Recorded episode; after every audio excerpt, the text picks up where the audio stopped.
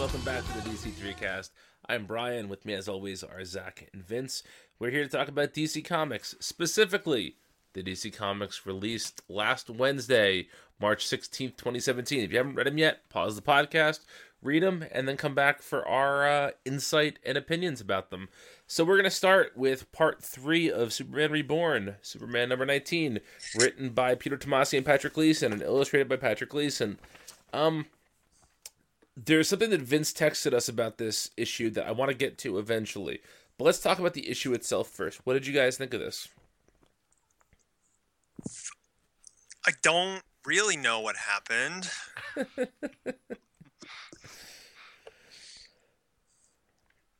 Vince? Um, Mr. Mxyzptlk looked like um, uh, the Grinch. Like he had that Yeah. Grinchy Chuck Jones Grinch, Grinchy Yeah. smile. Yeah, this is uh, Gleason getting to to stretch the that kind of like horror is not the right the right word, but like almost kind of like do you, you remember um especially in his Green Lantern Corps um he would draw some like really freaky stuff Yeah. Mm-hmm. like crib um the that yellow lantern who would keep the babies in her in her on the cage in oh, her back yeah. um and yeah his his Mxyzptlk is uh kind of channeling some of that weird creepiness Yeah. But yeah, as far as the actual like plot of the issue is concerned, I, I guess I agree with Zach. Like, I understand what it's trying to do. Um, it's trying to explain to us, the reader, how how Flashpoint split the Supermans up into two continuities or something like that. Maybe? Yeah. Maybe Yeah. it doesn't really explain it, but like it it throws a lot of that type of thing at you and just expects you to go along with it. And I'm sure we've talked about this before, that's kind of my least favorite things that comics do.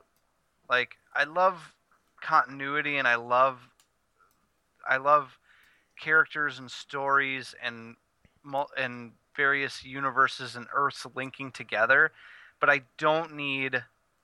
I'm really not a fan when of when a storyline's purpose seems to be to show you how the sausage was made. You know, Yeah. Like I was fine just accepting that there was a pre-Flashpoint Superman and there was a post-Flashpoint Superman, and that Superman was dead now, and we're back with the old one, and we were just gonna go forward, and I didn't need to know how the sausage was made. And I feel I don't like think you gain anything from knowing how this particular sausage is made either. no, you don't. I, I you don't. You don't. I mean, there was cool art, and that was about it. Like I don't need. Um. Yeah, I don't know. This whole exercise just isn't. I, I, thought what Rebirth was doing with Superman was kind of ingenious, and now all of a sudden, like this storyline almost seems like Th- this is now reminding me of like the Spider-Man, uh, not clone saga, but like the clone. There was like an early Spider-Man story. Early's a relative term. It was probably in the somewhere in the hundreds Okay. where where where Peter ended up throwing his clone into a smokestack or something. As one does. Yeah, I mean, basically, it was the same concept as this. Like, all of a sudden, there was another Peter Parker running around, and they spent an inordinate amount of time trying to explain how this could have happened. And in the end, he ended up falling into a smokestack and like not being heard of again until Dan Slott got him out or something like that. I don't, I don't remember exactly how it went, but it's really reminding me of that. Just kind of this like interminable thing that that you know this is a really remarkable series and it just doesn't need to do this you know these these these were great superman stories before we started trying to reckon with the fact that there have been multiple versions of the character. You know. Well, all right. Can I ask a, a potentially dumb question? Sure. At the end of this, This issue, is a safe space for potentially dumb questions. okay. At the I'm a end of huge this, dumbass.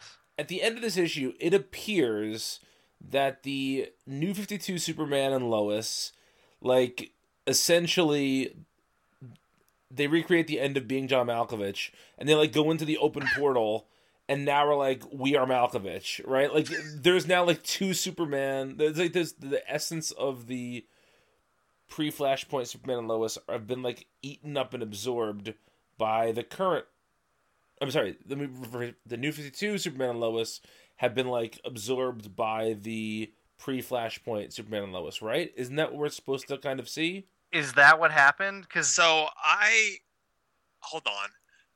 I didn't take it like that at first, but now I do think that that is what it is. Maybe. Okay, for I, I, I have to say, the worst thing Peter Tomasi's ever written, so bad I think that Dan Jurgens wrote it, is the last line of the issue, the Deja New 52. that is the worst thing anyone's ever written. That's terrible. It's better Um, than it's worse than 50 Sue? It is worse than 50 Sue, I will say that. I don't know about that. So anyways, just wait, we're gonna we're gonna get Fifty Sue Rebirth, and and Mr. Mxyzptlk's gonna say Deja Fifty Sue. Well, to be fair, we got trended. we got um Pandora rebirth this week, so uh, we'll we'll get to that in a bit. No, this I not to like tip our hand too much, but like this was new 50 T new 52 Redux week like yeah, Yeah, in a lot of ways it was. in a you're big right. way like yeah, at least like I'm thinking of like four books off the top of my head including this one. yeah. But does that now make sense? Like it seemed to me like like Superman. where's the absorption part happening? I'm not really seeing that. So so there's like on the page before the last page there's like the big explosion of red en- energy Yes. Um, and then, so I thought that this was actually the new 52 Clark and Lois, but Lois is like wearing the same clothes. And like we see both of them like falling. Right.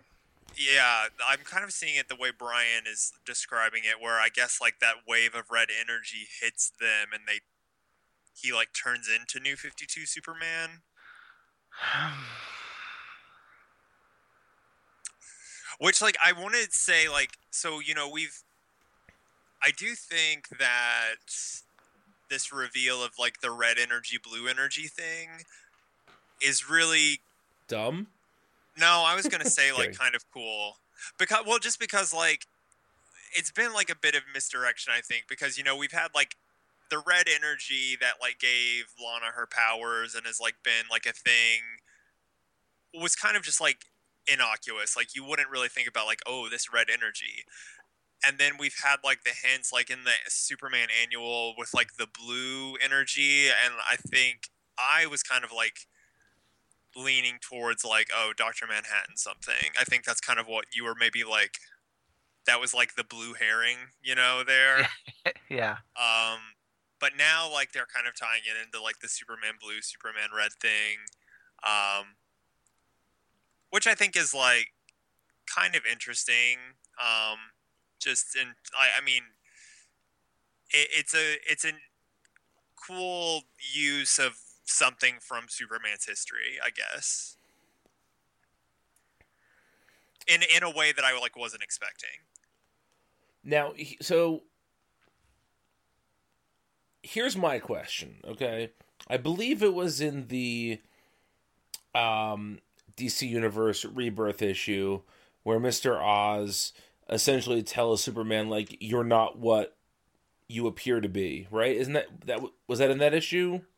Yeah, that does happen in there. I can't remember the exact wording. Right. I'm gonna fact check real quick. Do you think he's just telling them like you're not what you think you are? Neither was he, because you're each just half of the Superman mojo. I'm sure that's it now. And I feel like that's a huge. I don't want to say it's a letdown because I really didn't care in the first place, but I just feel like that was building up to be this like really interesting mystery, and I feel like this is not a very interesting explanation of that. I don't know. Yeah, I I agree. Like Zach, I know what you're saying. I think it's a cool idea to reuse that aspect of, you know, uh, what was that? The '90s or the I mean, Well, th- no, there was it's- Superman Blue and, and Red back in like the '60s. I want to say. Yeah. okay, Yeah. okay, yeah. So so, but I, I mean, it's it's. I think, you know, to to dredge that up and and reuse it again because it's a thing that's been around for decades and decades is is a good idea. I just so like what now we're now it's like new 52 superman and lois i mean even if they even if they were absorbed by the pre flashpoint superman and lois we like what's gonna happen he's running around in new 52's costume now or what you know i don't it kind understand of makes the whole thing moot. If, if Yeah. that is what happens. Right, and then what? What? What do you do with Jonathan because he's not theirs? Well, okay, so like you do you want to get into the Superwoman stuff? Because Yes. Okay. So that just that kind of alludes that maybe he is so sort of. uh, see, see, and if it, if that would have come after this, I might have. I So anyway, know. so Vince texted uh, Zach and I yesterday and said that um, did you guys notice that Superwoman last week completely spoiled Superman for this week? And because we're sitting here not really sure what happened, I don't know how much it actually spoiled it versus just like it it certainly had a lot to do with this issue and introduced concepts like the fact of Superman and Lois being different than everyone else in terms of like I don't know their energies whatever bullshit. You, you, you know what I'm saying? Like I, I you know I don't know if uh if I'd call it spoiling it, but it certainly did address those issues before the crossover itself had the ability to deal with that those issues. Um so what were you gonna say, Zach, about the about Jonathan in regards to that? Um, uh, I need to pull up the issue, but like, there's a a thing where. Hold on, let me just find the issue. You guys can Yeah. yourselves. Um I, so- I guess So Vince, if you didn't think that it was an absorption situation, what did you think happened at the end of the issue? I just thought that that was the new 52 versions of the characters coming back in that like I didn't I didn't see the absorption part. I thought like the pre-flashpoint ones were still there. It was just you didn't see them in the in that final page. I mean, I Yeah. hope that's the case Yeah. because that means that those characters can still be done away with or handled better than just like being eaten by by, by the pre-flashpoint versions or whatever, you know. Um Yeah, I just think okay, I found it. all right, Um, lay it on us. So Lois says it's not us, and this is uh this is the ghost pre New Fifty Two Lois. No, she says- sorry, the Ghost 52 Lois, right? No, ghost pre New Fifty Two Lois. No, sorry. Yeah, you're right. You're uh, that's what I meant. And I know what you mean. Yeah, yeah, yeah, yeah. yeah, yeah, yeah. see, Uh, so- isn't this the problem? This You is the problem. This, this is, is the this is precisely the problem. Yeah, Ghost New 52 Lois. Uh, it's not us that's so important, Lana. It's our son. Then Lana says, but you don't have a son. The other versions of you do. Oh, I understand now. And then it's left at that. I wish I understood now. Yeah. Yeah. Uh, what I to be fair, when I read that last week, I thought what she was saying was that like that the pre flashpoint sorry, that this is so fucking confusing. That the new fifty two Superman and Lois had to come back because they hadn't had their son yet. And that was the important thing. Like they had to they had to return to to essentially like birth Jonathan into the world because he's important. Whatever they name their son, like into the world because he's important. I took that as like, oh, I understand now. You have to come back because you have to fulfill that mission or whatever, which doesn't make a lot of sense. But none of this makes a lot of sense. So you know, I don't know. I mean, weren't weren't we fine without the? Weren't we? Weren't we fine just going forward with old Superman and Lois? Like, wasn't that just great? I don't well, know a single we had person who never was upset really about moved it. on. though is the thing. Like we were, you're. I I agree. Like we would be perfectly fine without that stuff, but we had still never really gotten past it. We didn't from a plot standpoint, but I feel like from an emotional yeah. standpoint, you know, like yeah, is there a single person that that after how good the first, you know, several arcs of this book have been, is there a person that says, "Yeah, you know, but I I really want to see New 52 Superman get his day," you know? I, I just, and maybe there are, but to me, that's not what's interesting about Superman. That's not what was great about the first 18 issues of this or whatever, you right. know? I, uh. I mean, we are in that in that weird place now where it seems like we know what this crossover is and we seem like we know what the end game is but next week could completely change what we do, especially because the ending is so ambiguous yeah. that we could be making a, a mountain out of a molehill here. But it just seems to me like what I was so hoping from Rebirth, specifically with Superman, was putting some of this shit to bed and just letting them tell the stories that work best for Superman. And I think that everybody, everybody would admit that the pre Flashpoint Superman just feels more like Superman. It just felt more like a Superman book. Everybody was happy because the Superman book we've wanted for so long was finally back. I don't know anybody who was like, "Yeah, but why can't we have him more like uh who was writing uh that terrible oh more like Scott Lobdell wrote him." Like nobody was fucking saying that. Everybody was totally happy with Superman being the pre-Flashpoint version. Yeah. Now I'm hot. and I guess the other thing is um they they if they come out of this and it's just like New 52 Superman and Lois with um with John. with with Jon and the original uh Superman and Lois absorbed within them. Aren't you like aren't you then like getting rid of tons of history that made the two characters great that made those characters like being with those characters again great? And all this emotional buildup that you had between John and who you thought were his parents? And and now that almost feels like a cop out or a, or a fake i don't think they're going to take John away from those versions of lois and clark so you think they're still going to be around? I think that it's going to be presented as exactly what I said before. Like they have absorbed the other Lois and Clark and they're somehow both. So everything with John is still there. The emotion is all still there.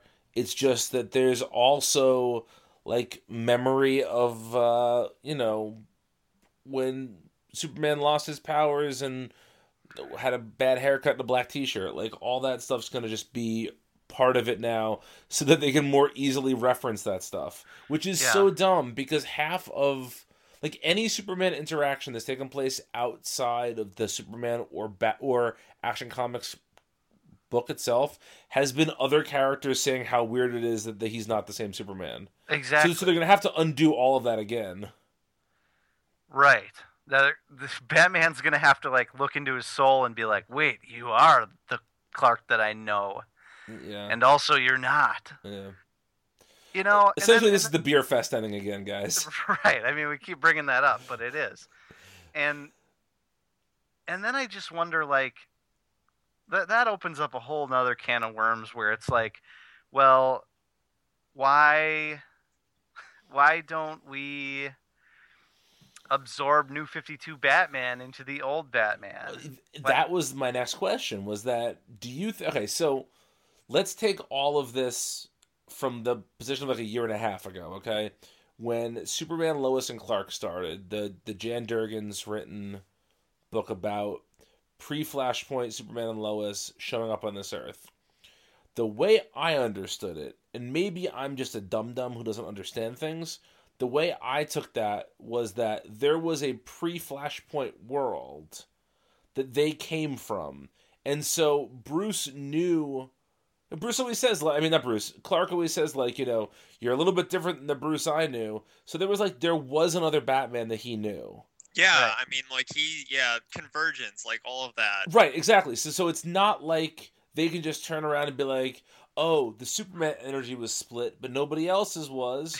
right. Or they're saying, well, everyone's energy is split, and so every then over the next few years, each Well- character is going to walk in the room a little bit di- differently, and someone's going to be like, "Pre-Flashpoint, you," you know, it's Doesn't like, it kind of almost seem like we're heading into or towards like not quite reboot, but like we're heading into some like major reconfiguring territory for like I think all of DC. Yeah, it's almost. I, I would say it's like a deboot. Yeah, You know, like like just a lot of stuff that's happening. copyright 2017 DC3cast deboot. yep. Reboot. well, let's do that. Mark that. Put a timestamp on it, Yep. Brian. Dan, Dan Um, DiDio's uh, long gestating sequel to Reboot. You finally see my long game. You're you were a genius, Zach. you're you're amazing. Um, no, but like, I can imagine. I can imagine them doing this for Superman, and then having this be the springboard. What if this entire rebirth? So rebirth is a two-year story, right? Right. That we're heading into year two of right now. Uh, yeah, we're we're about to begin the second year in I guess like late May, early June.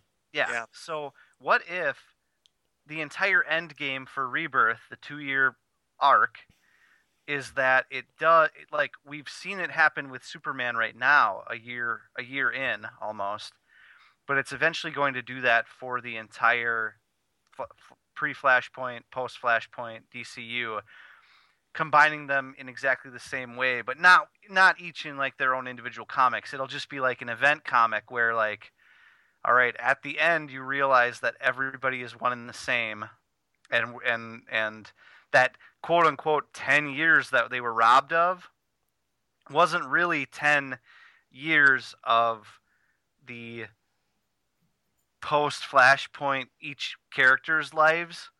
It was a seeming 10 years that was pulled out simply by virtue of whoever the agent of chaos is splitting them into That's splitting them Manhattan. each into two versions and those are going to get sewed up by the end of this does that Yeah, make sense So yeah, I mean it does, but what if that's like we'll we'll say Doctor Manhattan for now, but like mm. it might not even have anything to do with Watchmen by the time this is said and done. But like, what if the person who meddled was Doctor Manhattan, and he went to go create life somewhere, like he said he was going to, and how he did that was he borrowed, he split all these DCU characters in half, and you know essentially borrowed versions of them for the New Fifty Two. That just seems so antithetical to how Geoff Johns writes comics. Right? Yeah, I mean, I agree, but like, wh- what are we doing here otherwise? Well, okay, I'm, I'm gonna I'm gonna preface this by saying that I'm being a Pollyanna at the moment, but Oh. I think that next issue could could render all of this moot.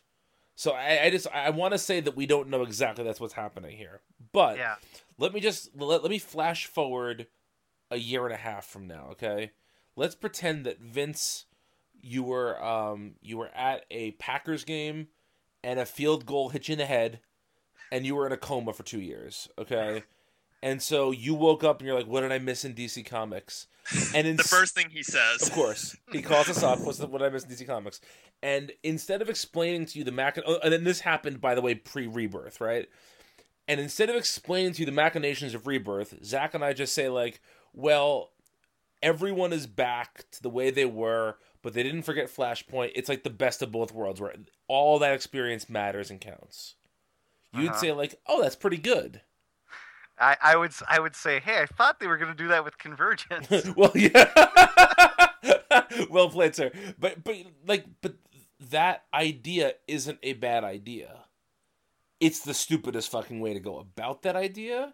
yeah, But I think that at the end of the two years, if that leads to being able to have Justice Society stories again and Shazam stories again, and and also have Super Sons and all that. Like to me, that's a worthwhile, if incredibly dumb, path to get there. Absolutely.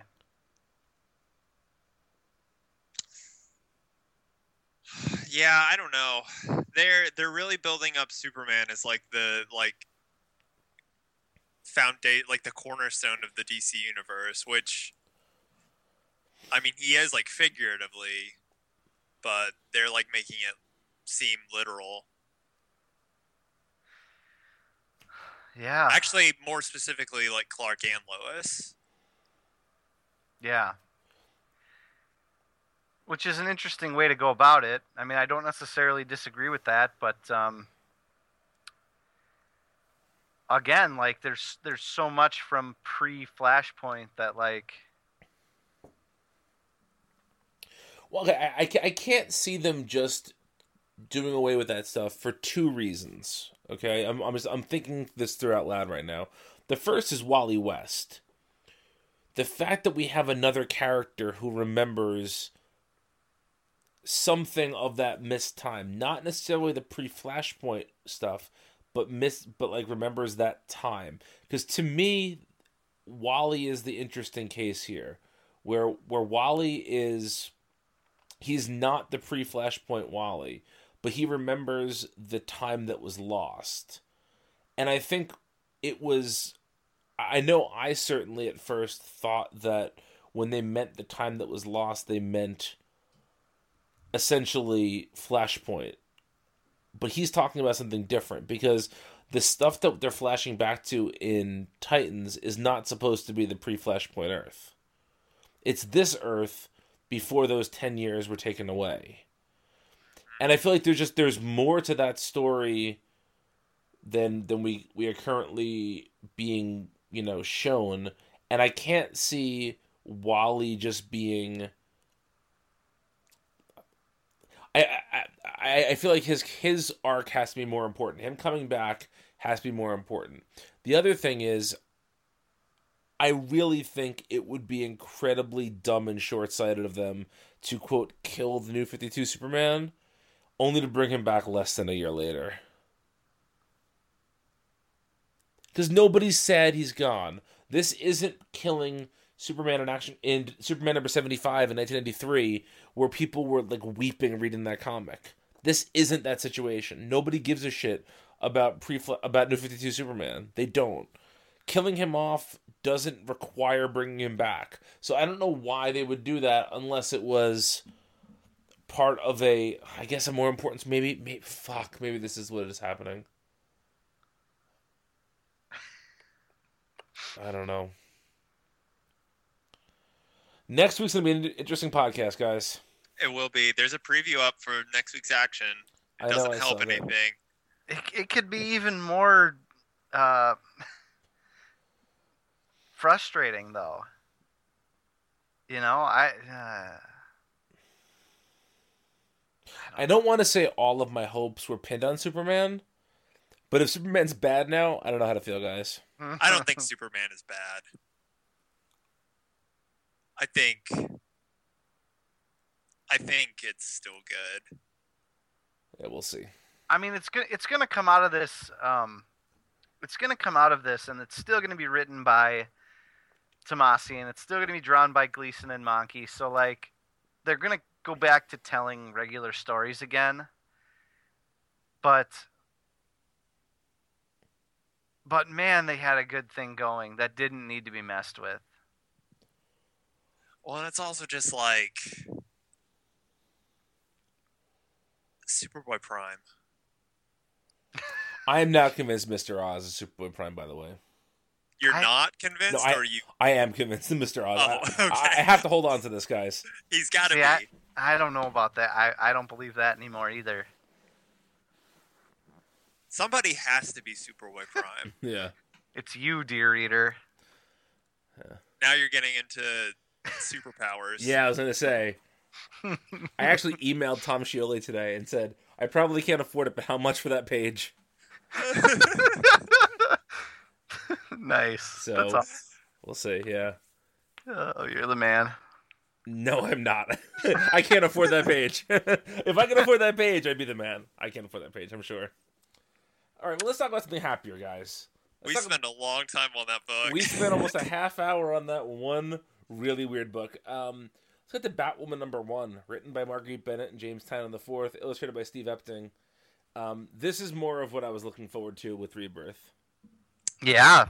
yeah we we i'm gonna i'm just gonna like open up um and say we're like in a new golden age of batman books i think which is like so With one except for the, major fla- except for the flagships I, I would for the say two exceptions. We'll get to that in a bit too.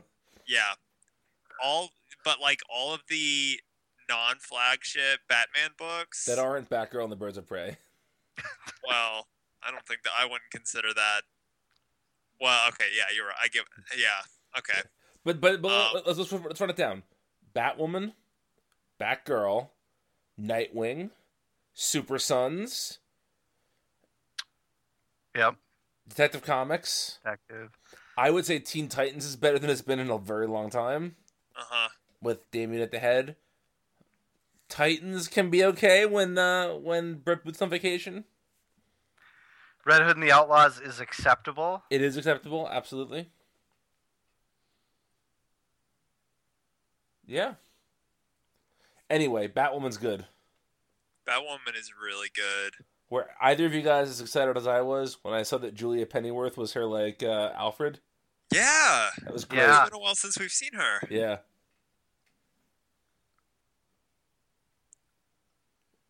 Yeah, I like. This issue is just really good. It I'm trying gave to find it. Oh, it- go ahead. I was gonna say it, it gave a bunch of like this is such a great first issue because it you know if you skip the rebirth issue it establishes everything you need to know about the character but it, it didn't spend a lot of time going through kate's history. You know it kind of drops you right into the beginning of a story.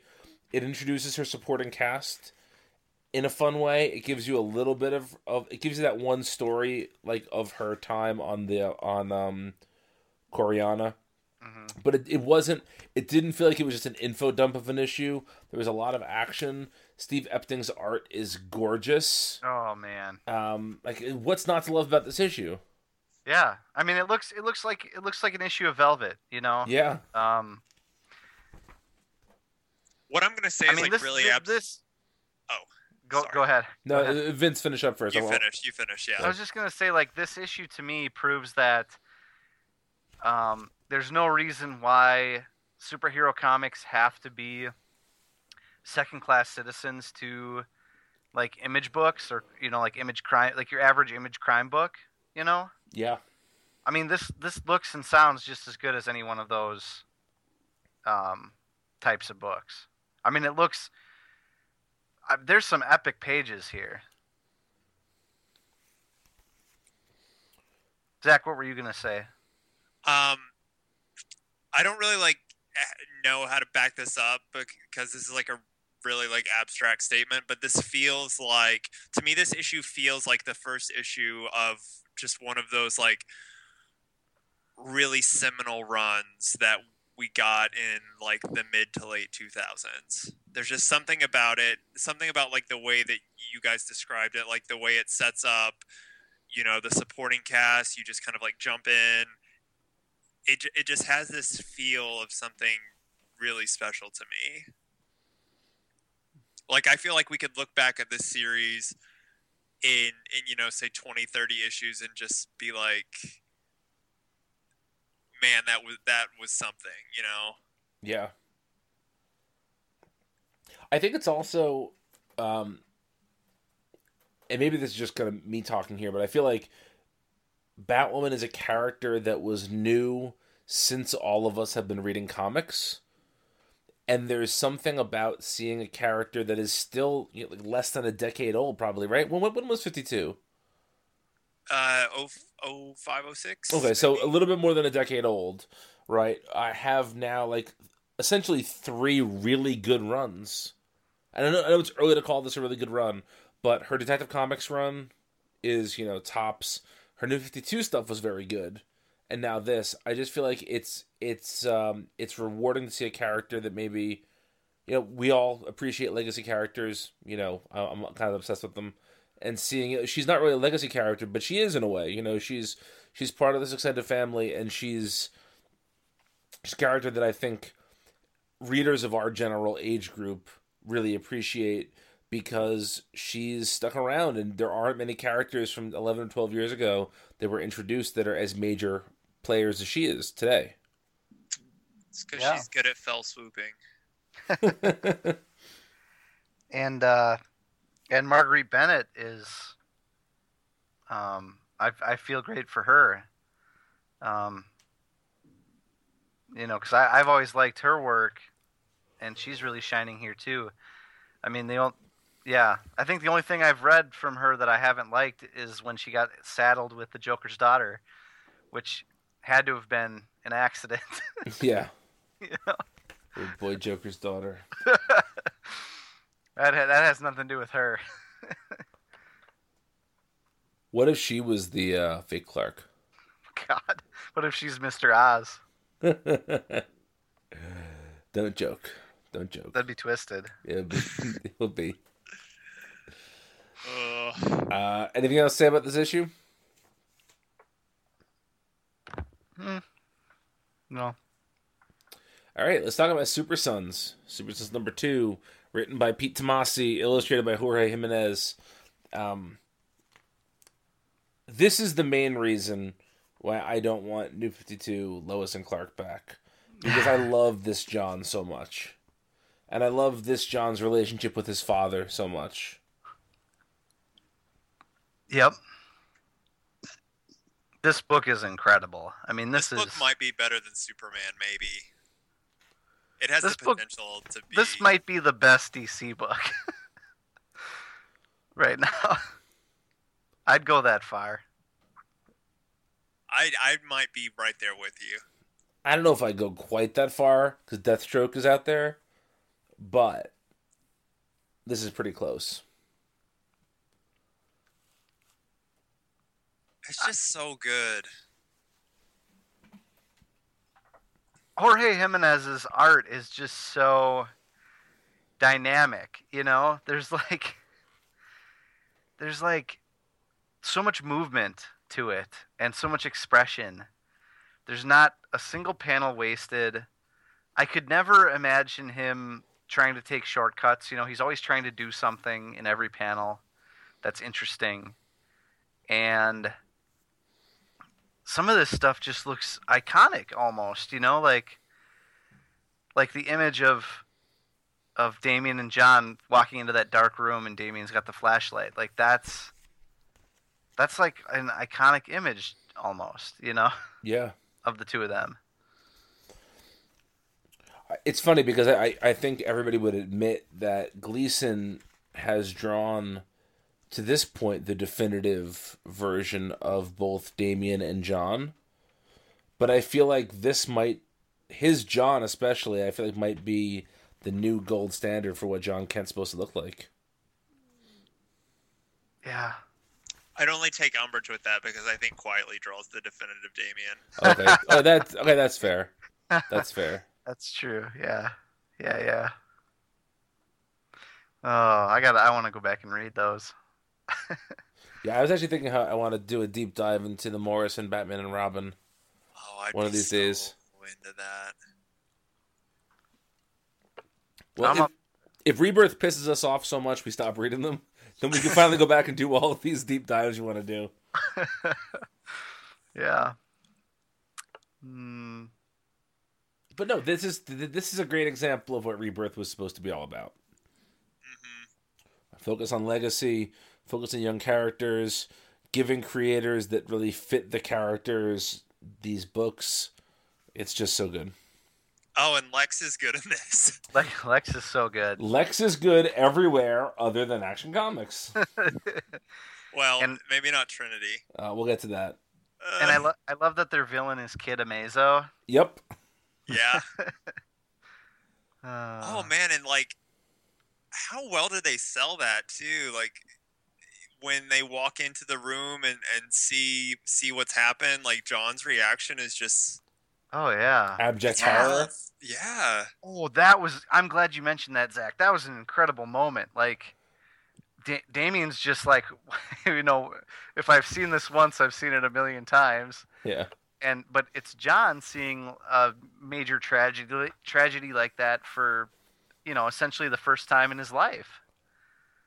And Damian's reaction to Jon was great too. hmm Like he kind of took him and was like, you know, it's okay, we're gonna get through this. You know, a very not Damian reaction, but one that still felt very true. Yeah.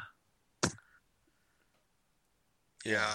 It's it, it was good because yeah, like I think we're all kind of desensitized to that kind of thing in, in terms of like comics, you know, like people get decapitated all the time. You're not wrong. but yeah, this book is this book is special. And that last page is really good. Yeah. Yeah. With the the Superman's creeping behind uh, Damian and Batman Yeah. creeping behind Jon. yeah. yeah. All right, that brings us to the Wild Storm number two, written by Warren Ellis, illustrated by Jon Davis-Hunt. Uh, this issue introduces us to a couple more of the classic Wildstorm characters, while furthering the plot that we saw unfold in the first issue. Um, what do you guys think of this issue? It's a really slow burn, but one that I am enjoying immensely. Um, I mean, if you think about it, like the first five pages of the issue is just um, what's her name? Engineer? Yeah, the engineer, like f- breaking into that Montauk base Mm-hmm. and just like sitting down and decompressing for a while. And yet that was like really effective to me. Like I, I totally got what they were going for there. Um, it, you know, you're seeing, I, I love the way that, uh, I love the, the, the room to breathe that that sequence got because, all right, she's flying over this island or peninsula or whatever it is. It, this just like massive scope. And then she lands and then she breaks into this facility using her like wrist blade and then crushes this door and basically forces her way into this room. And then she decompresses to her like human state in this very lonely place and is crying and that like juxtaposition across those five pages of this like incredible power that's within her and then this like vulnerability at the end i thought that was a really nice way to open the issue even if it took five pages to accomplish you know Yeah, I was I was cognizant of that too because is this a standard twenty page comic? It is, right? I think it's a little i think longer. it's 22 Okay, slightly longer. So you figure like th- that sequence is more or less one one hundredth of this entire series, because we know it's a twenty four issue series, hmm and that's a that's a not insignificant bit of the, of the of the comic, you know. And I'm impressed with the comic. I feel like for most writers and for most series, if you knew you only had 24 issues to tell this sort of overarching big story that's launching this whole universe, there'd be the desire to overstuff each issue. And Ellis doesn't play that. Like Ellis takes his time with everything. And I really respect that. Yeah, but at the same time, I'm like flipping through this again, and, and I'm realizing how much does happen in this issue. Um, yeah yeah i mean well, a yeah, lot happens. Excuse me. Uh, yawn, yawn, yawn. A lot happens, sort of pushing the plot forward wise, but no character moves out of the room they're in in the whole issue. Like, you're e- you're right. Well, every, every scene takes place in. Yeah, yeah, I, I get what you're saying. Like it's all very deliberate. Uh huh. And he's he's doing a thing like Doom Patrol does with the uh, the Niles Caulder page, only with, With like Voodoo? a voodoo music video. Yeah, I hope I that's think- a thing, like a continuous thing. I, I think there's a key distinction to be made because um, I I know I have often complained in the past about how decompressed comics can be, you know, Yeah. and I think I think this this skirts that line a little bit, but I I think there's my problem with like a decompressed issue of Aquaman where it shows him swimming for 5 pages hmm. is that that doesn't tell me anything about Aquaman Right. and it doesn't tell me anything about the setting or like a you know five pages of wreckage in an issue of justice league because Bryan Hitch likes to draw cities being destroyed Or five pages of not Mr. and Mrs. Mxyzptlk being villains in Superman in Clark Kent's apartment in Action Comics last week. Right Or ten pages of Bane fun- fighting fucking Bat villains in this issue of Batman. we will oh god we Yeah, I, I know what you mean. It's a point well taken. yeah We're learning so much about these characters in these moments. Mm-hmm. N- enough said you got me mad brian I'm sorry. i'm i'm red and nude and i'm i'm mad i'm getting nude right now Take those Alex Jones supplements, you'll be fine. um, but no, I, I think that this is such a uniquely Warren Ellis comic that I, I'm really enjoying it for just how Warren Ellisy it is. Like all the themes that he loves are right there. He's doing this at his own pace. There is no wasted motion here there's there's a sense of urgency, but it's not shown in in the in the pages. I don't know. I just think it's a very, it's a comic that could only be made in this very specific circumstance. And there's something fun about that for me. yeah and we got cole cash We did, and, and, a, and a joke about his name. yes as you do Do you think Um, Jim Lee like cringes whenever he reads those jokes?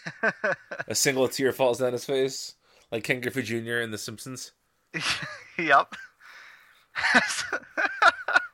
Oh, it's a great episode. It is Um, has Well, we're at the Cole. Cash always been a redhead, or because in the New Fifty Two he was blonde, wasn't he? I just remember the new 52 him skiing with guns.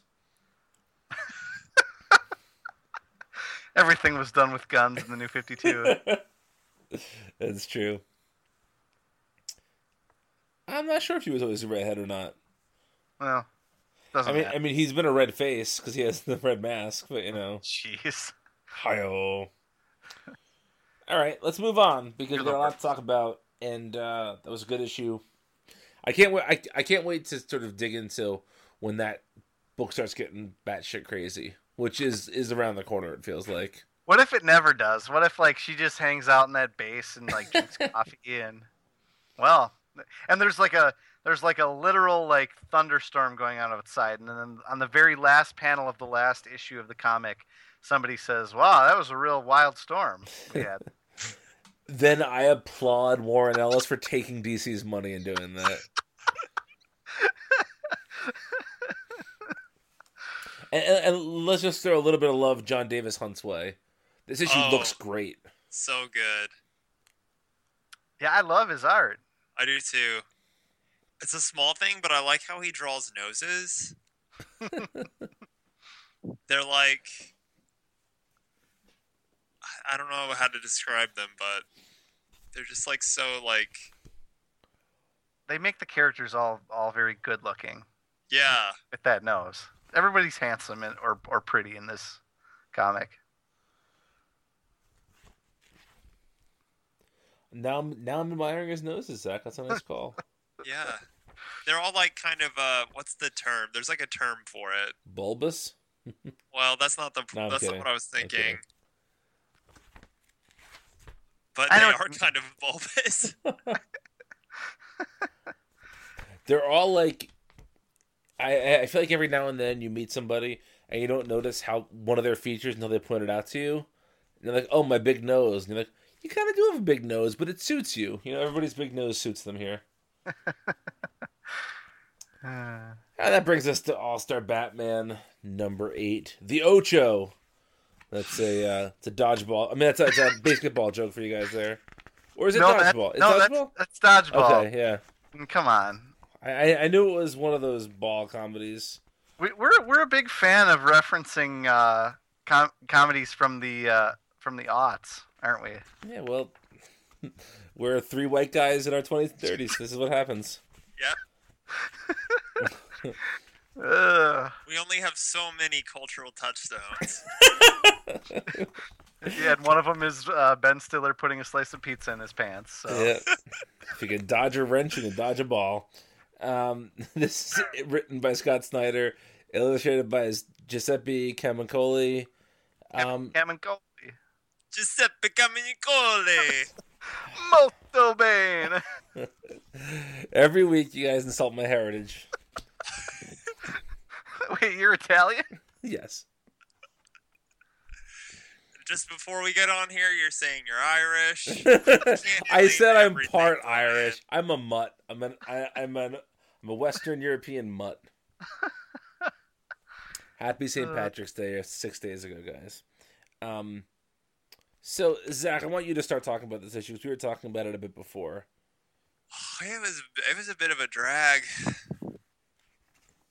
Uh, and I was kind of excited for this one because I really like Cami Coley. Um, and I was excited to see him do some DC stuff. And uh, I feel like with this arc, we've kind of talked about it a little bit, um, but the narration style is just it's just not my thing. It's like I feel like Snyder's trying to do his do like a uh, a Grant Morrison Arkham Asylum type thing here. Um, man, it just doesn't work. I did like Batman hitting not Nightwing with a flamingo. But what is he? He says something. It's very self-aware. He he like literally says like I hit him with a flamingo. I could see the look in his eyes just before the flamingo hit. Yeah, it's Which- like it, have you guys seen the movie Birdman with uh yes. Michael Keaton? He's like Birdman in this. You know, I can picture Birdman saying, you know, I hit him with a flamingo. This is my least favorite line in the comics. Comes from the same uh, page. The question: How did I know? Simple, because my family knows how to fucking fight. Oh yeah, yeah. Ugh. I feel like that. Yeah, this narration is like a, a darker version of like Lego Batman. Yeah, And I guess I guess if you consider that Batman is supposed to kind of be losing his mind a little um in this issue, that makes a little sense. But um It's also But just like a really silly conceit. It's like uh, we're supposed to be thinking like that. So Mad Hatter is trying to convince Batman that that being Batman is a dream, right? yeah, yeah, that he that he like made the I'll become a Bat moment happen, and everything after that was just a dream. so he's performing in an in Inception on Yes. Yeah, I don't know. I I wasn't. I I loved the art. I really did. Yeah, I Um, agree. Even if Kevin Coley does my least favorite Joker, which is that like late New Fifty Two Joker. I wonder if that was um, dictated to him. Yeah. You know? Um. with the like um Richard Spencer haircut. Yeah. Ooh. Good. Yes. Oh man. Ugh. Um. Ah, you, you shook me there. I'm sorry, Uh, yeah, I mean, it's I- I- twisted. yeah, I'm just not a fan of that that that writing style. Like, I I think Scott Snyder is a very talented writer, but I think he can do dialogue well, and I'm not as big a fan of comics that rely so heavily on this sort of prose style. Um, We've talked about this before in relation did, to Snyder. yeah, it was three issues ago Hmm. of this very comic. Um, it's just not the thing that I want in a comic. You know, I know it's still technically a comic, but it's not. I don't know. I don't get anything out of it that I feel like I don't get from. I don't know. I don't. I don't see how it enhances the, the story at hand. The backup was tremendous. Yes. The, the backup was my favorite thing. That this particular issue of the backup is my favorite thing that All Star Batman has done in its first eight issues or whatever it's been. I mean, talk about like making you care more about Duke and like gi- giving him a good reason to keep doing what he's doing, even though he's got doubts, and making that like have a little heart to it. I, ah, yeah. And Francavilla is just the king. He's the king of Batman. He is. He, I'm I'm glad that he's back on this book. They, that he's back on Batman rather, and I'm glad that he's doing these sort of uh, small backups because it, just reminds me of the Black Mirror, obviously. But also, I feel like he's uh, his his work his work just certain artists work really well in small doses, and I feel like his work just really sings in these small doses. And his is the kind of art that you would hate to intercut with a fill-in artist Yes, because you're never going to find somebody else that fits. That's very true. Yeah, yeah, yeah. I agree. Anything else to add? No. All right. Let's move on to Aquaman, number 19, written by Dan Ab- Abnett, illustrated by Philippe Briones.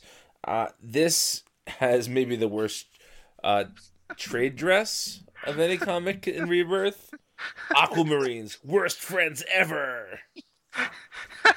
and then and then I'm sorry, but is it H 2.0 2.0? part Yeah. 1? is that is that like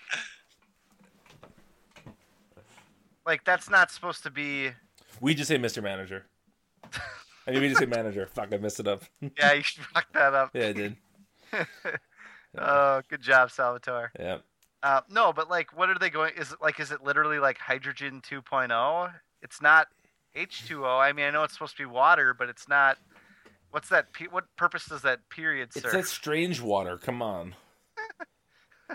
this issue, I and I, I still like this comic, but this issue, I feel like every other box was an editor's note telling us something that happened before, and they really need to stop calling everything just something water, because there was there was Dead Water, who's the villain, and then But he was made by Strange Water. yes, he was made by Strange Water. Uh, how I how I learned to stop worrying and love the water. I love the water, yeah. Doctor Strange Water. do you? Doctor Strange water. oh Uh, god. I think this is maybe the first issue that uh, it really lost me in terms of just like enjoying it because it's essentially um, like if Aquaman was in an Alien or a Predator movie, basically. What if Aquaman was Predator? Yeah, yeah, because you've got just you know generic military guys. Let's go in this base. There's a monster killing everybody. Let's make some bad decisions and yeah, rinse and Yeah. repeat with some strange water. I, I think you're exactly right. Um, yeah, I think you nailed that, Zach. I think that's that is what it feels like. I think it does a pretty good job of feeling that way. But you're right. Like it is like the whole- there is the whole like dumb decisions trope, and then like the somebody gets killed right away trope, and then um, yeah, I don't know. Um, it's okay. It's just not my favorite thing that has happened to Aquaman in the in the post rebirth era. It's also weird because it's bringing back a story from the New Fifty Two. Yes, Yeah. yeah. The, the, one of the editors' boxes was like, "This happened in the previous Prior vol- volume, yeah. Volume, and I'm like, I don't, I don't give a shit. Yeah. I'm Then why am I reading this box? hmm. It essentially said like Geoff Johns took way too long to tell this story in issues blank blank blank. Uh, yeah. Yeah. It might have been Dan because wasn't Dan Abnett writing Aquaman by the Oh, end? Oh, you're right. It probably was Abnett. Okay. Yeah. That's right, But- because Bunn left early, right? No, Yep. Jeff Jeff Parker left early. No, Bunn was the Bunn? last. Yeah. Bunn. Bunn was uh after Bunn was the DCU. Oh, Uh, okay. Well, Jeff Parker was before that then, Yeah, yeah. because Jeff Parker But did, Bunn, did Bunn that amazing chased off the scene. book. There was that amazing scene where Aquaman like punched a whale Mhm. in such a Jeff Parker way. Uh huh. Um, that I'll always remember and hold in my heart. Yeah. All right, well, that brings us to Vince's favorite book of the week, Batman number 19, written by Tom King, illustrated by David Finch. Holy shit. This was a bad comic. This I want you guys to talk about it first, but this is this was probably my least favorite I've said this before. This is my least favorite issue of Tom King's Batman so far. See, that's that's funny because I think, like, I don't, e- I don't even think this is the worst issue of this arc. really? Yeah, I mean, this I- issue, like, was to me, like, compared to some of the other ones, was relatively inoffensive. It's just such a waste of time. It oh, it pi- is, yes. but it's like, but it's there's no like weird parroting I, there's, between characters. There, you know, Oh, there's okay, just, like- okay. As you say that, I am looking at a page where Solomon Grundy says, "I am in, I am Solomon Grundy, born on a Monday," and this other guy says, "I am Amygdala. I don't know what rhymes with Amygdala." that's but that's different than Bat Cat. Up Okay, down. okay. I just yes, scrolled. no. I scrolled less than a page down, and Bane says, "I am Torment. I am Ruin. I am Plague. I am Venom. I am Bane." that's still different. That's that's one character monologuing versus two characters playing this terrible little word dance that I, I think it's uh, it's just different to me. And then you get Scarecrow just listing off fears.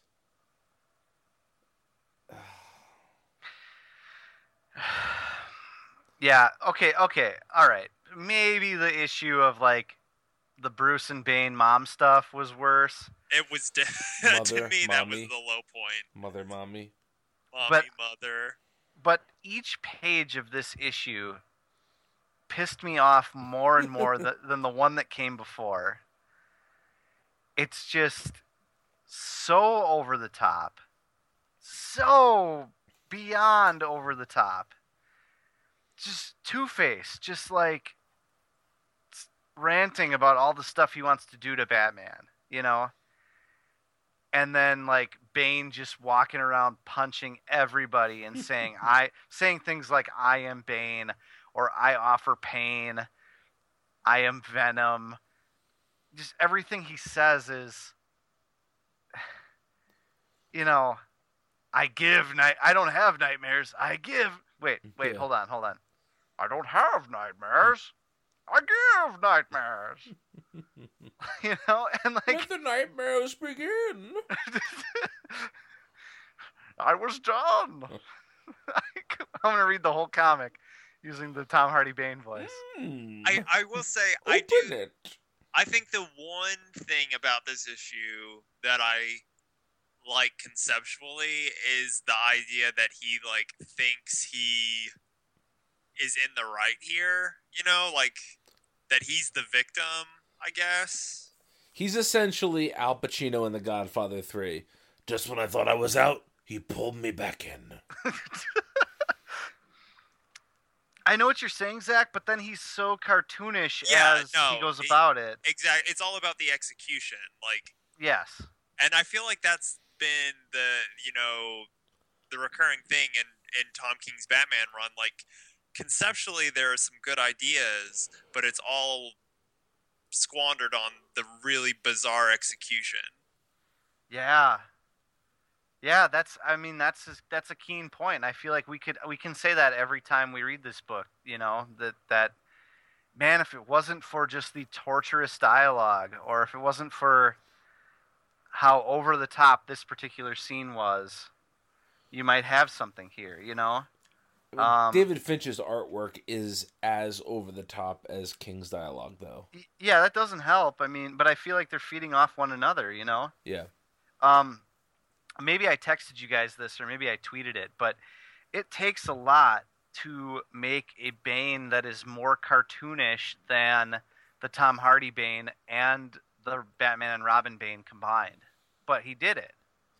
And I know that this is a cartoon. Like and I know that sometimes I know that sometimes when we review these comics we get off on um comics that go over the top, you know, when they have fun. But this isn't fun. This is like over the top and as grim as can be. You know? And yet somehow makes time for another reference to Adam West Batman. Which makes me wonder is that is that being intention is that intentionally done as like a inside joke to incorporate the various versions of Batman or wasn't that our theory that this was like um it's it's what if Adam's Adam West Batman were written by Frank Miller? right exactly That's yeah. yeah But but now I'm thinking, you know, it's happening so often. Could it be that this is like when issue 21 hits or whatever? 22 Could 20 God damn it, I can't get that right. Um could it be that there's something more going on there? Like is this even the same Batman that we're reading in other books? I'm not convinced. I actually had that thought when I read Superman this week. Mhm. that, oh, maybe Tom King's Batman is the different Batman that has to be merged with the Batman from the other books. What if this is the original bat? What if this is like?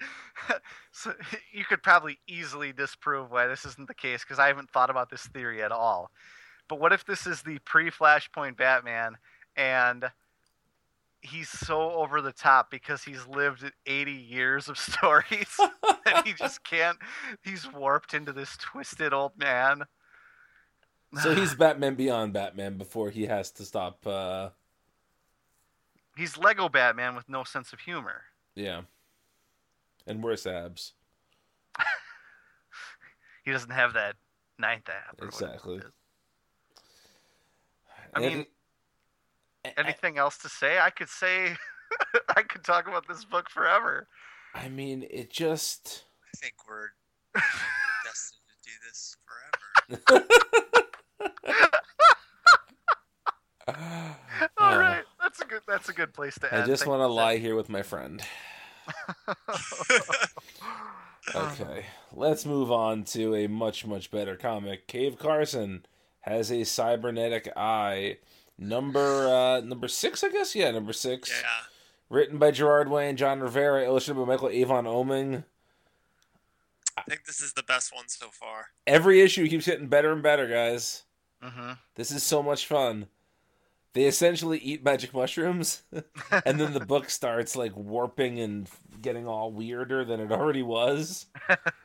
And That's saying something. there's an incredible, incredible line by Wild Dog in this issue where where they're like, "Do you have a, a grenade launcher in that bag of guns?" And he goes, "No." And they're very hard to get. And think about that the next time you vote.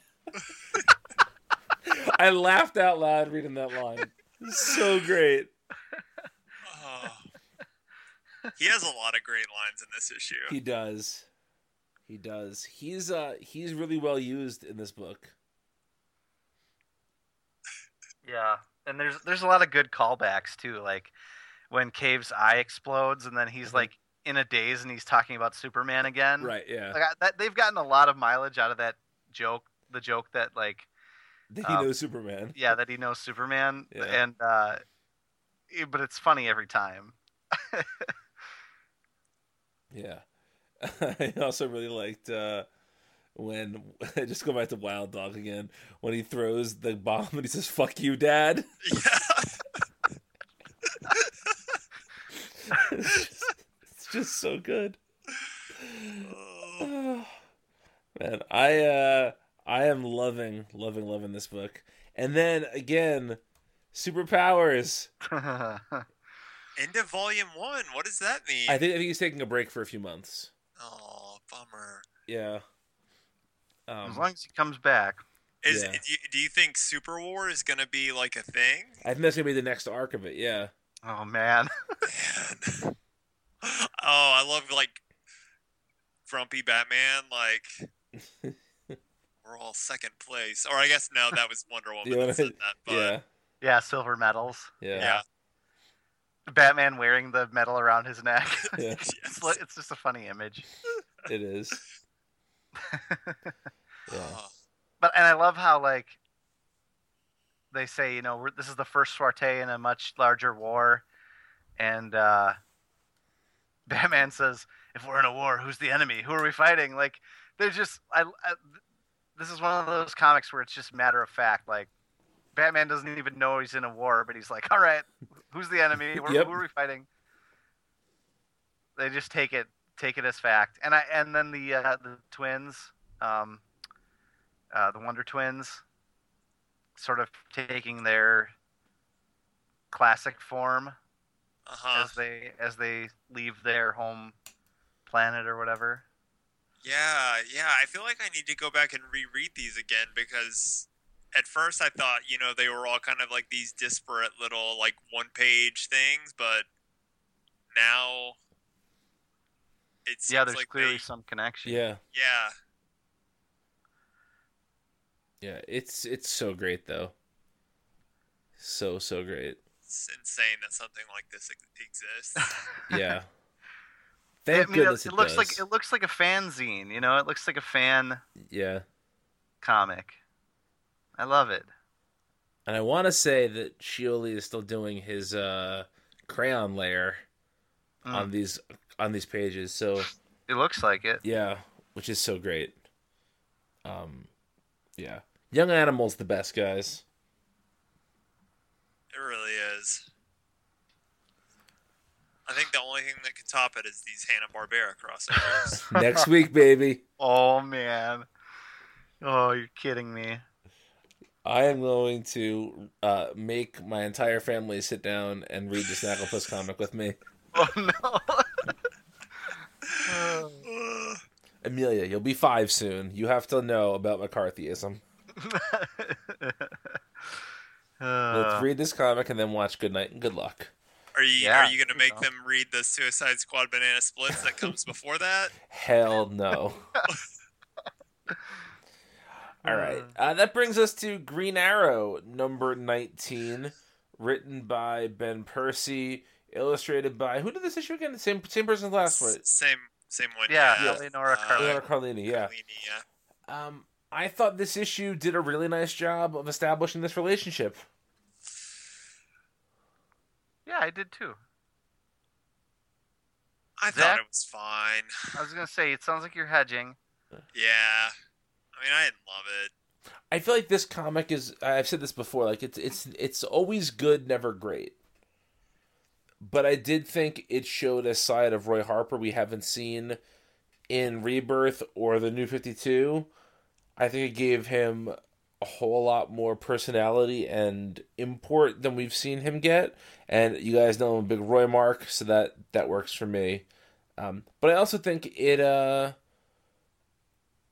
you know, it's it's hard to rip a story from the headlines in comics and not make it just seem totally cheesy. And not that this was a perfect uh, version of that, but I thought that this storyline feels it doesn't feel as like certain stories just feel time stamped like with the with the date and this will never be relevant after this point. I feel like this story is is enough to uh has enough of its own thing to survive even after the Dakota Access Pipeline is a forgotten thing in history. hmm Yeah, I think that's fair. Yeah, and I think the scenes with uh, Roy and his drug use were pretty evocative. Um, He didn't try and shoot a cat. not on panel anyway. That's true. I need to. I need them to make that Rebirth canon though.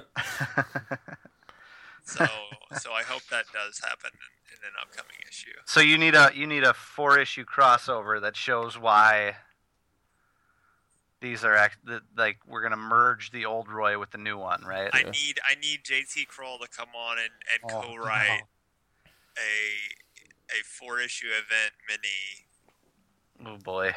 So what you need is first you have to see Roy's daughter brought back into the picture to kill her again, and then I need the the new 52 versions of Roy and his daughter who doesn't exist and then the the pre new 52 versions and I need them to merge. remember there was that really good Convergence miniseries based around Roy. No. No. It was about him like he tries to bring Lian back from the dead. If you say so. It was good. We split those up, and so I don't really remember a I lot think of what. yeah, I don't think I read all of them. Well, It's it's a blur. I guess it really you really want to talk be. about craziness? Like that was a. I we're doing rebirth now, but convergence that was that was a Trip. whirlwind. You gotta realize though, we're we are reading way more books now every week than we would have if we just read all the Convergence books. I know.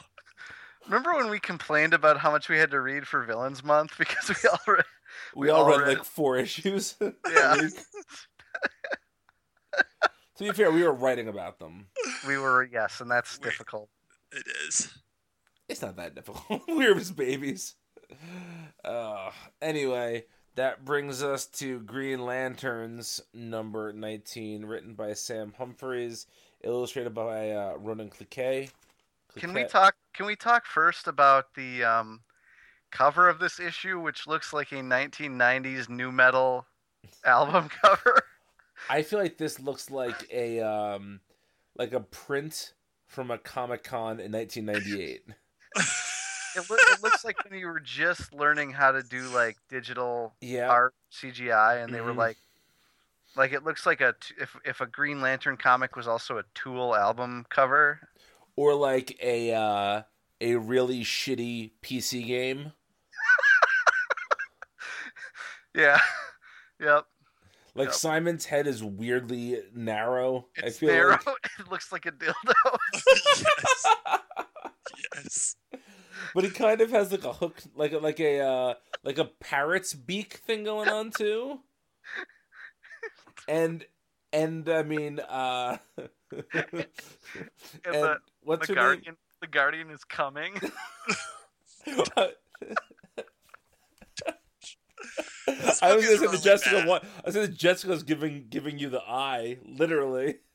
Like you know, she winked and it went green. This book's really bad. yeah. Yeah. Yeah. This was a t- this was holy shit. I, I know we waffled back and forth as to whether this was going to be good or not, and like sometimes we would. I mean, we've pretty consistently said it's not very good, but I feel like we were always like hedging it just a little with like, oh, it's so it's it's like close though, but it's not close. it's not close to being a good book. Yep. It's it's Dr. Polaris dressed as uh, Marty McFly. Um, Doc, are you trying to tell me there's no cure for brain cancer? That's a really good impression. Thank you. It's my favorite movie after all, so Is it really? it Is is. it really? Yeah. Like favorite favorite? I feel like it's it's my comfort food movie.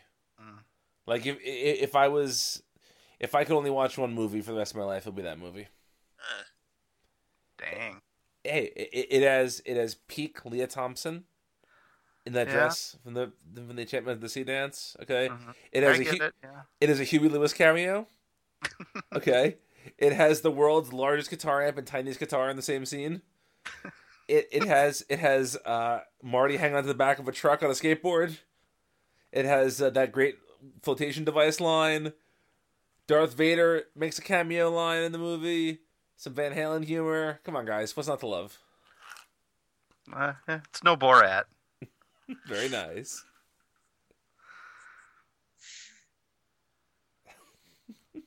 That was more interesting than this comic. It certainly was. Let's not even talk anymore about it. Garbage. I don't think we can make it through a podcast without referencing Borat. we have a sign now. X weeks without a Borat reference, and every every week we take down the number. Uh, Uh, EX Smash. Palmyra. Uh, so Vince, did you read Harley Quinn this week? No, no. Good. Moving on. No. Um, Justice League number seventeen, written by Bryan Hitch, illustrated by Fernando Pasarin. Um, Weird reborn tie-in. yeah, there's. I, f- I feel like that dialogue bubble was way smaller originally, and some editor was like, "You got to fit all this shit in there about uh reborn." Also, you have to say reborn.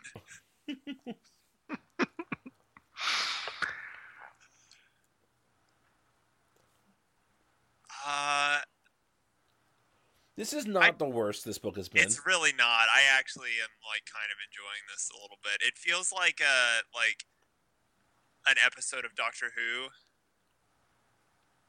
Like, Oh, that's why I don't like it. is it? no, I don't know. I like Doctor Who just fine. I've never seen a minute of Doctor Who. This feels like uh, just some like Too busy really. watching Back to the Future. Sorry. This is this is just some you know really like this is like a good filler episode of Doctor Who pretty much, and I don't mean good in like quality, just like you know reliable. Yeah. Right. I- feel like the biggest problem we've said this before is that these are like the most epic stories being told, but there's no consequences for any of these stories. We know that this is not tying into anything. Yeah, and well, and I think you know they purport to be epic, but they don't even really feel like everyone's talking about the massive consequences of the timey wimey that's going on, and I don't feel any of that. This Right. is the le- this is like the least emotional comic. This comic was at its peak when uh, Barry Allen was trying to date Jessica because that was when you felt like any of these characters had a pulse. And I don't feel that lately. And I I'm feel kind like of checked out because of it. I feel like the Brainiac Five cyborg scenes really work. I just want Brainiac 5 back. Yeah, Don't we all?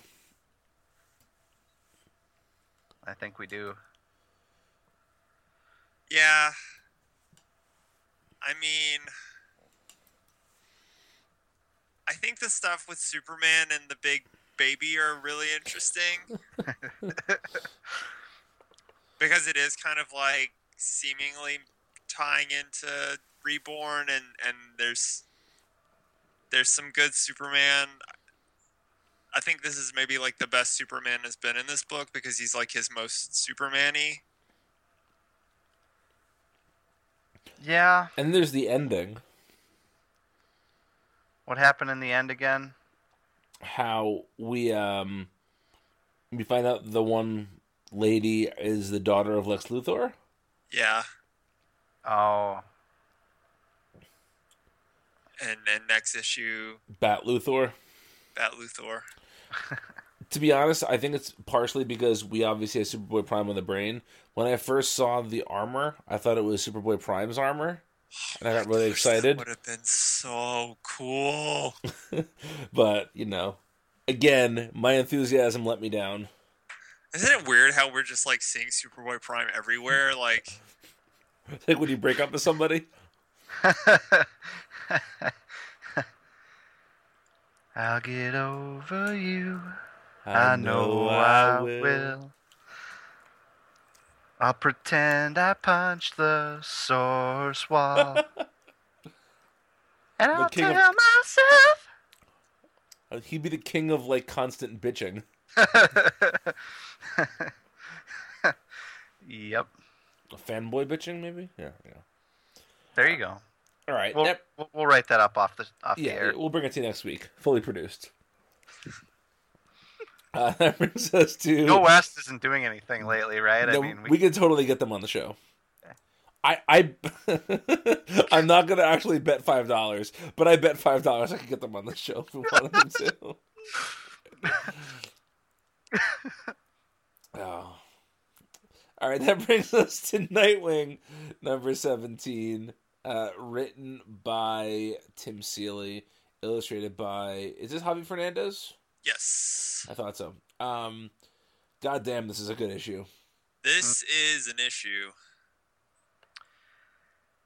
yeah. Uh, holy shit! Like this book is just like rock and roll, man. It's it's um, it never stops, and I love the the image of Damian tied up with the fake smile from the Grant Morrison stuff from the Doctor Hurt stuff. Yep.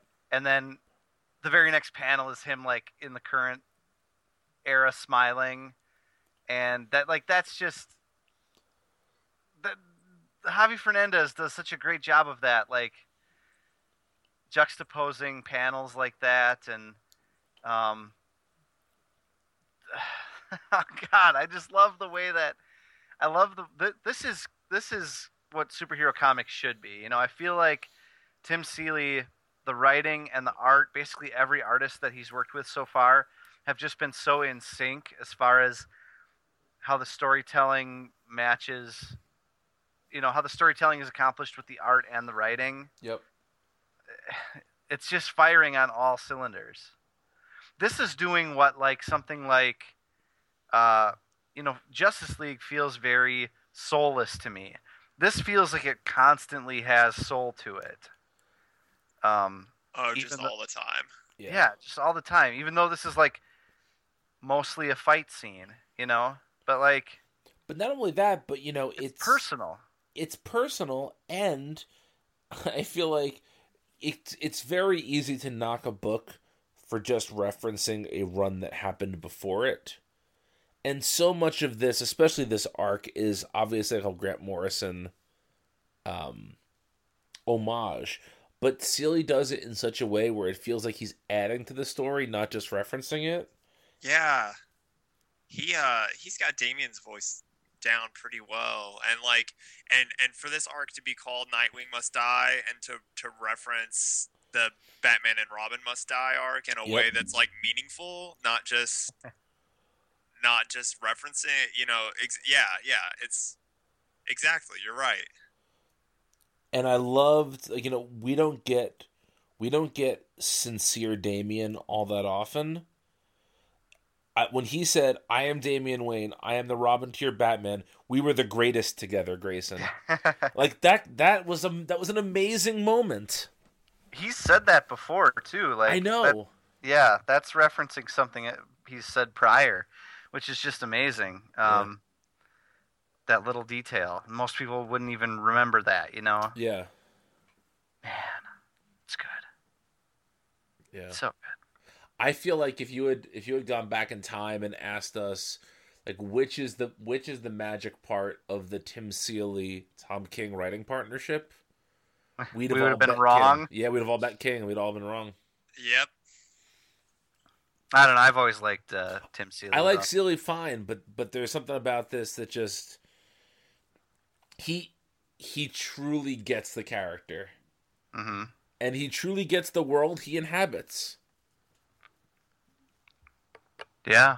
The worlds Yeah. he inhabits. The The world. worlds. I can't wait for this dick to get merged with Ni- with Deathwing next issue. Oh my God! What if that's what this is? It's not, but what if it is? Do we do we know who all these different dicks are? It's just a bag of dicks. Just this bag of dicks on Yeah. on this page with Um, I actually really like that page. Let me go back to it. It's Um, gorgeous. It's gorgeous. oh it's Yeah. so good. He's got one of his um, uh, I forget what they're called. The sticks though, com- coming right out of his dick though. He does. Notice Is that I feel like that was an action figure, wasn't it? Wasn't there that like Legends of the Dark Knight toy line where there was like a pirate? Mm-hmm. Is that that? I, I I had a bunch of those. yeah, maybe that is. Hold on, I'm gonna I mean, there- obviously that's his Robin in the back, right? When he was Robin. Yeah, but even there, there's like shoulder pads thing going on. Yeah, I thought Yeah. that actually might have been like Earth Two Robin. Oh, it could like grown up Robin. It could be. Yeah, I like the outsiders Robin on the front there, Mhm. yeah. Mm-hmm. looking a pony boy.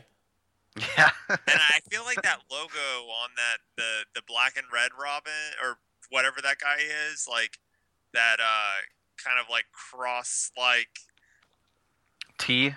the T the T with like the the side wings. Uh huh.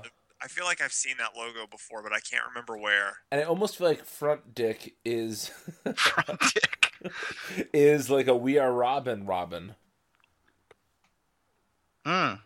Mm-hmm. Outsiders dick. Yeah, outsider's dick. Not the not Batman and the No, Outsiders. no, no, S.E. Hinton. Yeah. Yeah. Yes. Talking to Cherry Valance, the his hair blonde, nothing gold Yep. can stay, etc. Yep. Yep. Soda pop. Yep. Pony boy. hmm Nothing gold can stay. Yeah. Stay gold, pony boy. Yep. We'll do it for Johnny. Yep. Man, greasers were dumb. What a dumb time. Hey, sit on it, okay? Sit on it, Potsy. yeah. Whoa. All right. Anything else to say about this issue? It's really good. I mean, yeah, just like there. I feel like there's almost too much to say. Like, Well- what are the like the implications of this issue? Like, Dick is gets cut by a knife that makes him see the multiverse, and I mean, Damian sees it too. yeah, he sees it too. Yeah, One of I, lo- I love how there's Frank Quitely Damian in there.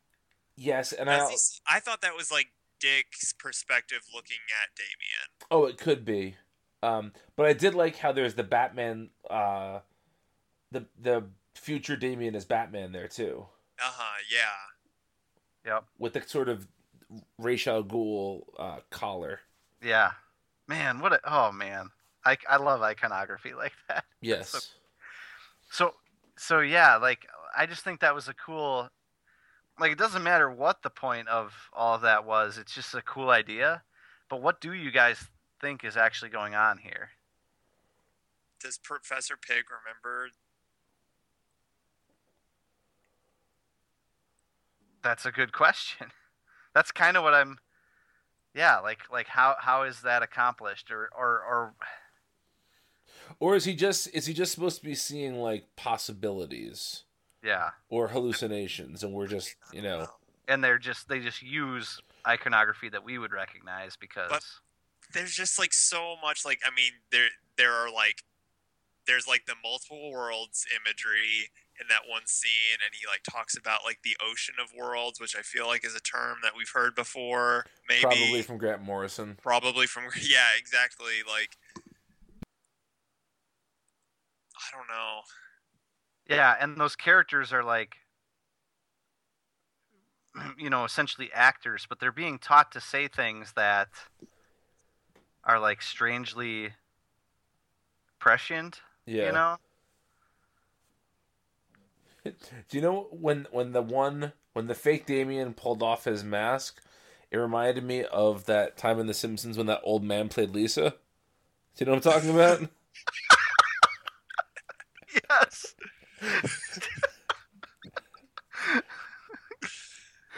God, there's our Simpsons reference for that. Well, I'm sure we've already we, we I think we've already done at least one, but yeah, there it is though. Check check the box.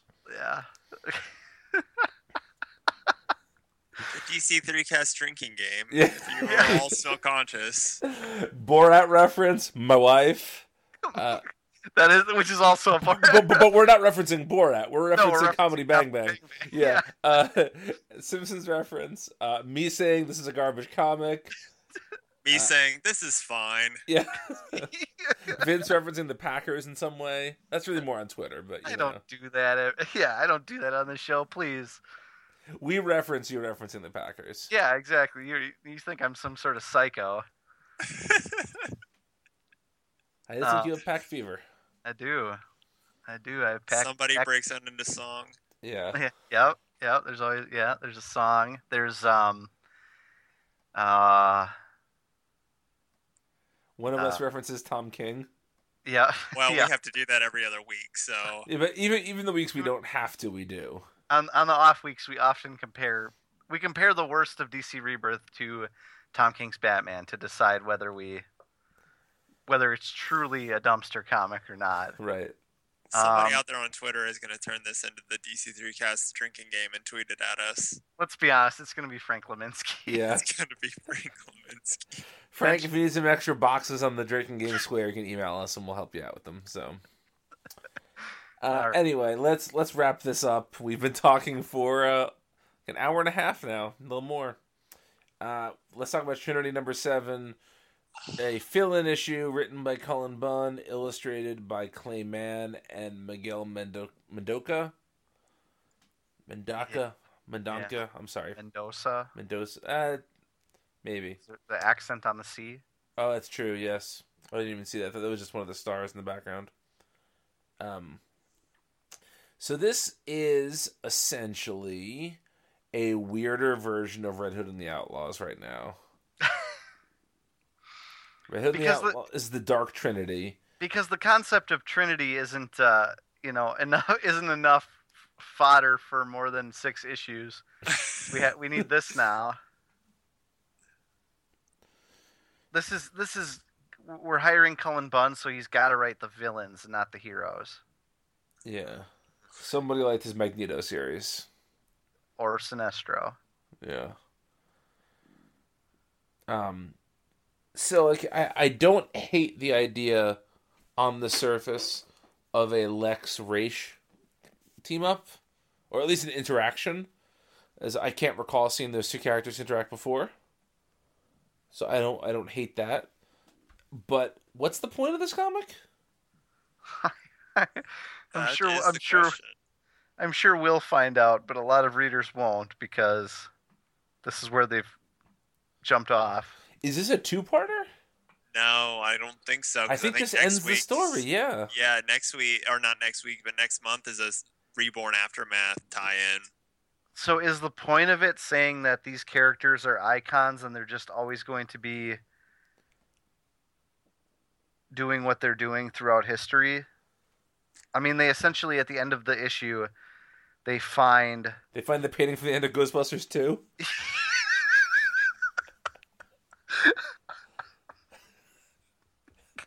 damn it. That's what this was. Yeah. All Yep. you're missing is Bill Murray making a shitty joke about the Fettuccine brothers, and this is the exact scene from the end of Ghostbusters 2.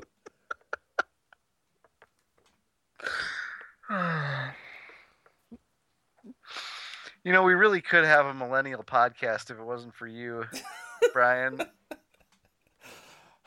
You're skewing a little bit old with these. These references. I'm sorry I saw Ghostbusters 2 in the theater, guys. Okay, I'm sorry. Oh, jeez. I was seven. Fuck off. I'm sorry. Um, but no, yeah, sorry. That is the end of No, Ghostbusters I'm 2. just, I'm just kidding. I know love you are. I know. Um, but like honestly, like the the idea of the Pandora pits is okay. So one of the things I like that DC does is I like when DC occasionally will take a bit of their history and they'll twist it in a way that is referential to the past but still introduces a new idea. For instance, the fact that there's this new Titans Deathstroke crossover is called the Lazarus Contract, which is a reference to the Judas Contract, a classic story involving these same characters. Like that's a that's a fine use of an old intellectual property being brought to something new. This is just like just taking the name of another character and shoving it in front of Pit. right? Yeah, yeah, and and and Pandora, really? I feel like Geoff Johns read this and was like, I just zapped that stupid character out of existence. I liked how it's, some say she's still out there. Oh no, no! no, one says Nope, that. No nope. one is saying that. She gone. It's a Hawk Harrelson reference in case that's on the uh, drinking game there. She gone. Um, yeah, I don't, I don't get this. I don't understand what the point of this issue was.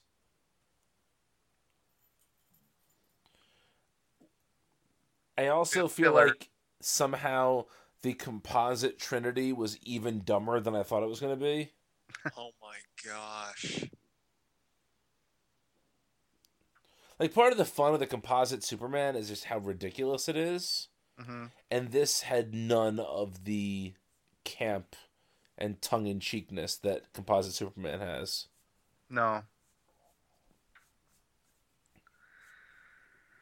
Yeah, this was just kind of a baffling and very forgettable. Um, I mean, I'm I'm being serious when I say I would not be surprised if a lot of readers jump off here and say because that that first arc wasn't anything special either. I think we're gonna get a big event book with Clay Mann as the artist. i, hope wouldn't so. hate that he's fine I like Clay Mann. He just has a he has a style that reminds me of um kind of um like late aughts era Marvel event books. Mm-hmm. yeah i could see that He draws a nice Lex Luthor. yeah i um i feel like this is Actually, what, go, go for it well, I just realized this what this reminds me of like the end of Uh, ghostbusters 2 yeah i know no, we talked about no, that no, no. like uh like Bendis, Dark Reign, that stuff. Oh Yeah. no! Don't say that. That's what it reminds me of because like this Ra's al Ghul is like uh like Loki. No. i could see They that do- The the the some yeah like it's you know it's like the villains meeting up and Lex Luthor's Yeah. Doctor Doom. That's what this reminds me of. That's why I'm getting that late that that Marvel's event vibe. Yep. That was a time. That was the thing that happened. it certainly was. Um, what I was going to say is, though, I feel like this issue right here is the reason that certain books should not be monthly. And I don't mean they should ship consistently off peak, but like when that first arc was over, there's really no reason for this issue, and there's no reason for the Superman Reborn tie in next month. So just take two months off. Yeah. What you don't know is that the the Trinity issue is where we find out who Mr. Oz is, Oh, okay. who Doctor Oz is. Were that that were the case. Are we gonna like?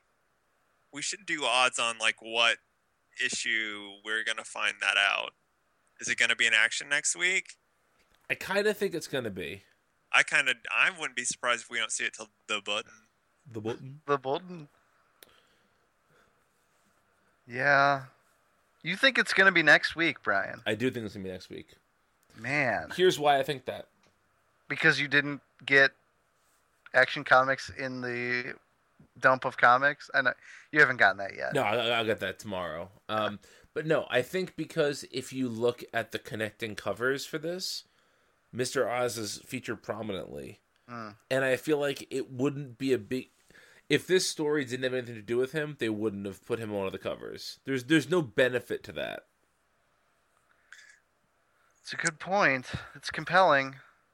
It's also probably wrong. I mean, I I'll firmly admit that I don't believe that.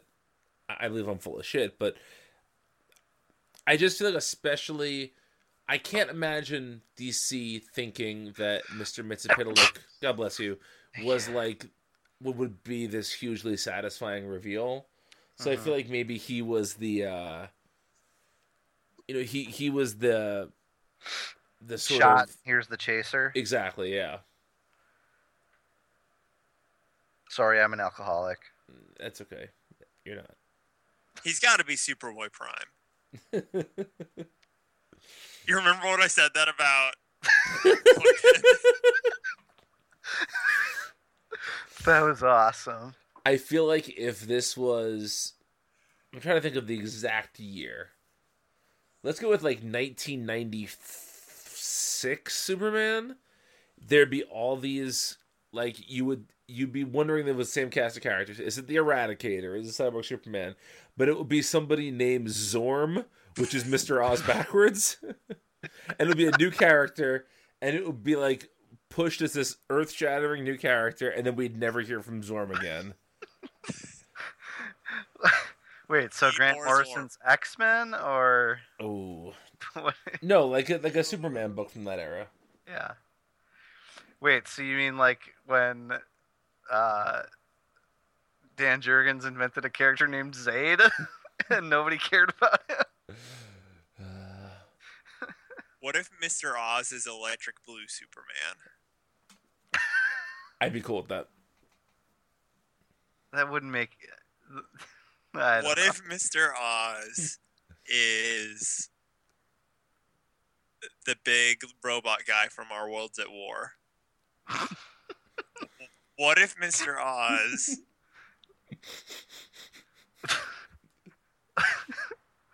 What if Mr. Oz is a wheelchair-bound inmate at a, an HBO-based prison that narrates DC Rebirth for us?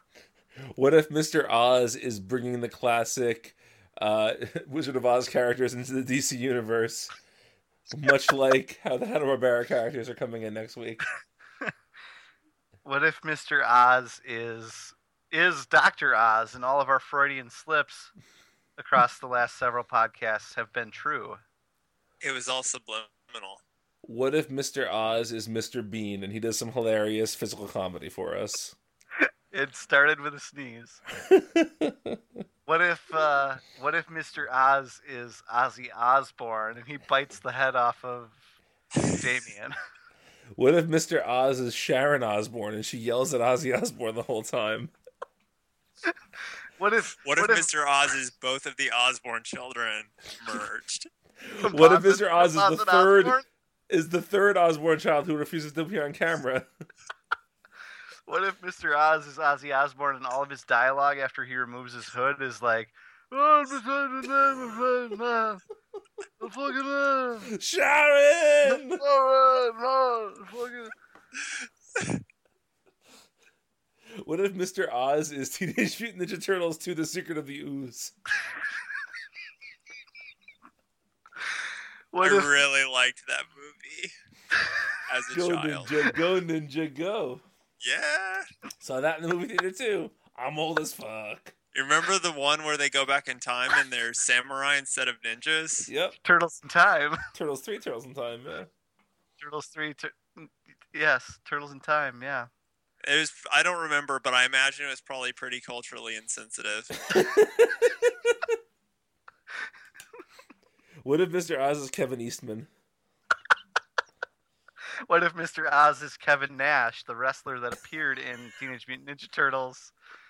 What if Mr. Oz is Kevin Bacon and we're gonna play nine degrees of of multiversal separation? What if Mr. Oz What had if, an uh, iPad? What if Mr. Oz? Yeah, Imagine what if Mr. Oz was Seinfeld.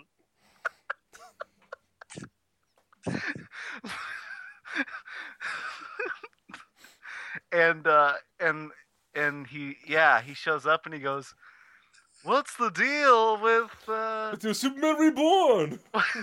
Okay, so if Mr. Oz is Seinfeld, who is Kramer? Uh, Kramer is Mr. uh, Mrs. Fiddlick, obviously. He rushes in, nobody wants him there. Yeah, Super Superboy Prime is George Costanza because he he's complains about everything. Which means and... Dan DiDio is, is George Steinbrenner.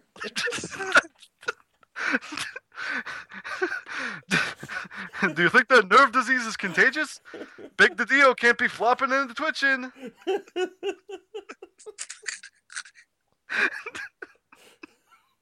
Does that mean Superman is Newman?